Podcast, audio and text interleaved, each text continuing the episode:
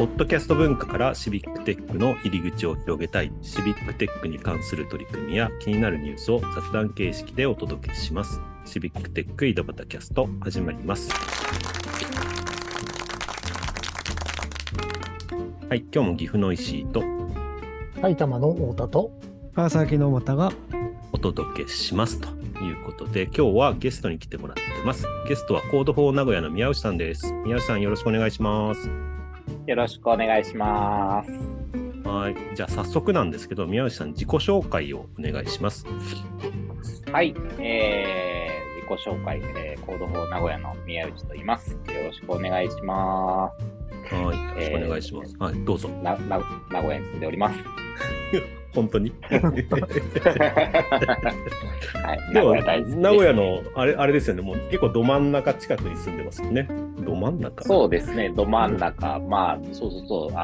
お酒が好きなので、帰りタクシー代を払うぐらいだったら、まあ歩いて帰れる圏内に住んどいた方がいいかなっていうので、はい、中心に住んでます。中心に住んでいらっしゃると。そんな宮内さんが、シビックテックに関わったきっかけを教えてもらってるんですか？はい、そうですね、当時名古屋大学の川口先生という先生と、いろいろ一緒に、ハッカソンとかやってたんですけれども、その川口先生の声がけもあって、コスフォージーって、Code for 東海っていう組織が、立ち上がって、シビックテックをやるみたいなことを川口先生が言ってらっしゃって、シビックテックが何かよくわからないけど、面白そうだなということで、なんかその、最初多分ハッカソンのイベントだったから、Code for 東海として、ハッカソンのイベントをやりますみたいな形で参加したのが、最初の関わったきっかけじゃないかなと思います。はい。それって何年ぐらいなんですか？2013年とか2年とか、多分そのあたりですかね。だからハッカソンが名古屋で流行り始めたっていうか、多分僕観測では一番最初に名古屋でハッカソンやったの、その川口先生のCode for 東海のイベントなんじゃないのかなと思います。だから一般的にハッカソンがもうだいぶ普及というか、一般の方も知ってる方もいるっていう状態になってますけど、当時はもう本当にハッカソンって何っていう状態で、東京の方ではちょこちょこやってたけど、名古屋では本当に初めてぐらいでやってたのが多分最初かなというあたりで、多分そのぐらいの2013年とかだったんじゃないかなと思います。ですよね。はい。私も2013年の11月にハッカソンっていうの初めて参加したことがあって、だからそれまでは知らなくて、でエンジニアやってたんで、2日でアプリ作るなんて無理だってずっと思ってた。何を言ってるのかよくわからないっていう感じでね。そうなんですよね。で、なんかまあでも今はもう本当にいろんな方が出てるけど、最初の頃のハッカソンって本当に尖った人しか参加されないみたいな、どっかの会社、なんていうの、どっかの割と有名な、その開発の会社の CTO の人が普通に参加者として来てますみたいな状態だったので、もうね、なんか CTO 僕みたいな、なんかあと川口先生みたいな、そのドリームチームみたいなこのメンバーで開発するのみたいなもちろんそれから一般の人が、いろんな人が入ってくるようになってからも楽しかったは楽しかったけど、なんか本当に尖った人しかいないっていう状態だったのが、SNS とかもそうですけど、最初出始めの頃が結構面白いみたいな状態だったから、なんかシビックテックとは思わず、なんかハッカソン自体が楽しかったっていうのもあって、関わっていったっていうのとハマっていったというか、いつの間にか運営側にいたっていう。なるほど。じゃあそのCode for名古屋になってった経緯みたいなのって何かあるんですか？そのCode for東海みたいなのから。はいはいはい。それでいくと、なんか当時はだから名古屋とか多分岐阜もまだない状態、東海みたいなふわっとしたくくりで、で、だから多分川口先生が、まあ、それぞれの本当は県ごとぐらいにあった方がいいよねみたいなことを言ってて、じゃあ名古屋コード4名古屋を立ち上げる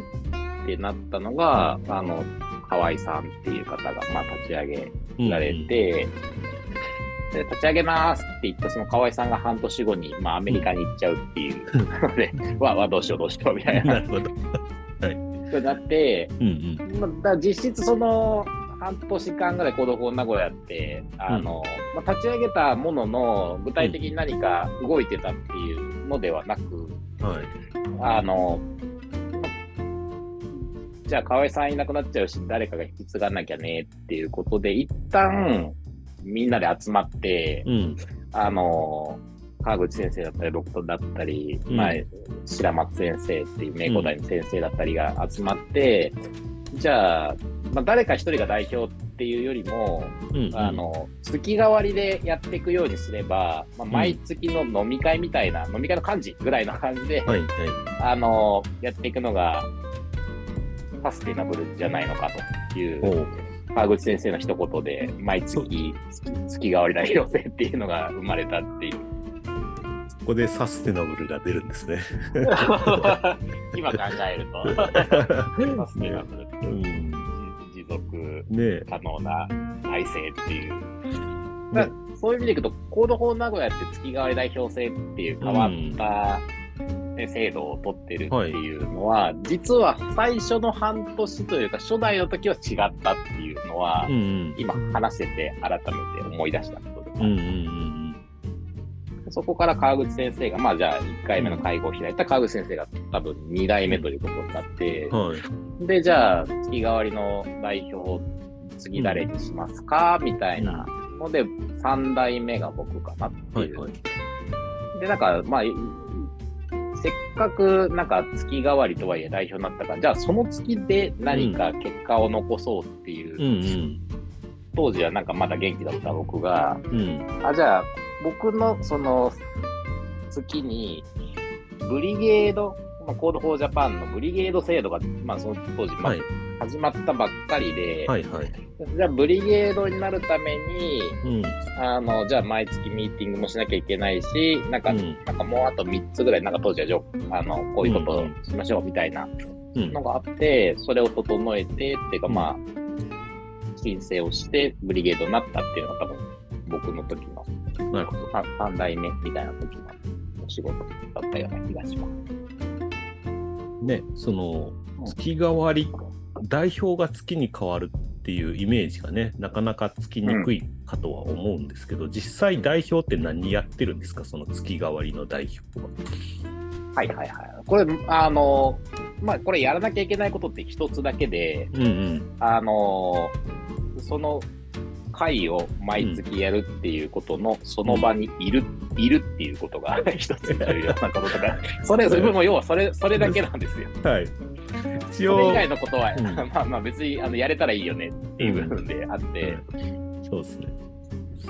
実際その月の定例会みたいなね、大体このぐらいに開催するみたいなのがあって、まあその代表の予定も鑑み一応そこでやるとね、まあ最初の頃は多分リアル開催が多かったと思うんですけど、コロナになってからオンラインの開催でね、気軽に結構できるようにはなってきてる感じですよね。だからそれを私も実際はその月替わりやったことがあって、そうなんです。まあだからまあ当時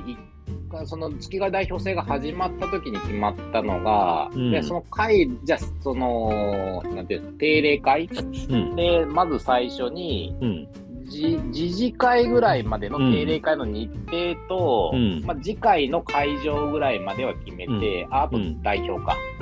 を決めるっていうこと。だから定例会でやらなきゃいけないことってもう極論そこにだけで、決まってるのは、次次会までとりあえず決めとくっていう、あとはその時々によって違うっていう、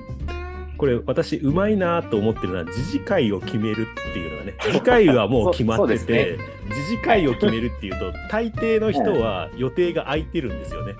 うん、来月っていうと、ね、来月っていうとあーちょっと僕無理っていう、ね、参加者の中でね、うん、私できないわっていう人が多いんだけど、予定としては空いてるからじゃあぜひみたいなことがね、声かけやすいっていうのがね、はい、すごくうまいなと思っていて、そうさらに3ヶ月先まで決めちゃうともう忘れちゃいそうなんだけど、自治会ぐらいみたいな感じで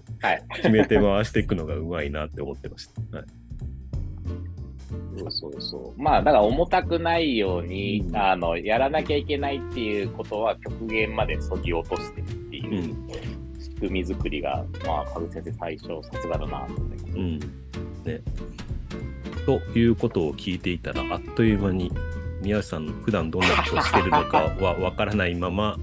時間になってしまいましたので、またちょっと2回目以降ですね、宮内さんはどんなことされているのかと含めていろんな話伺っていきたいと思います、はい、ということで今日はこの辺でお別れです。どうもありがとうございました。ありがとうございました。ありがとうございました。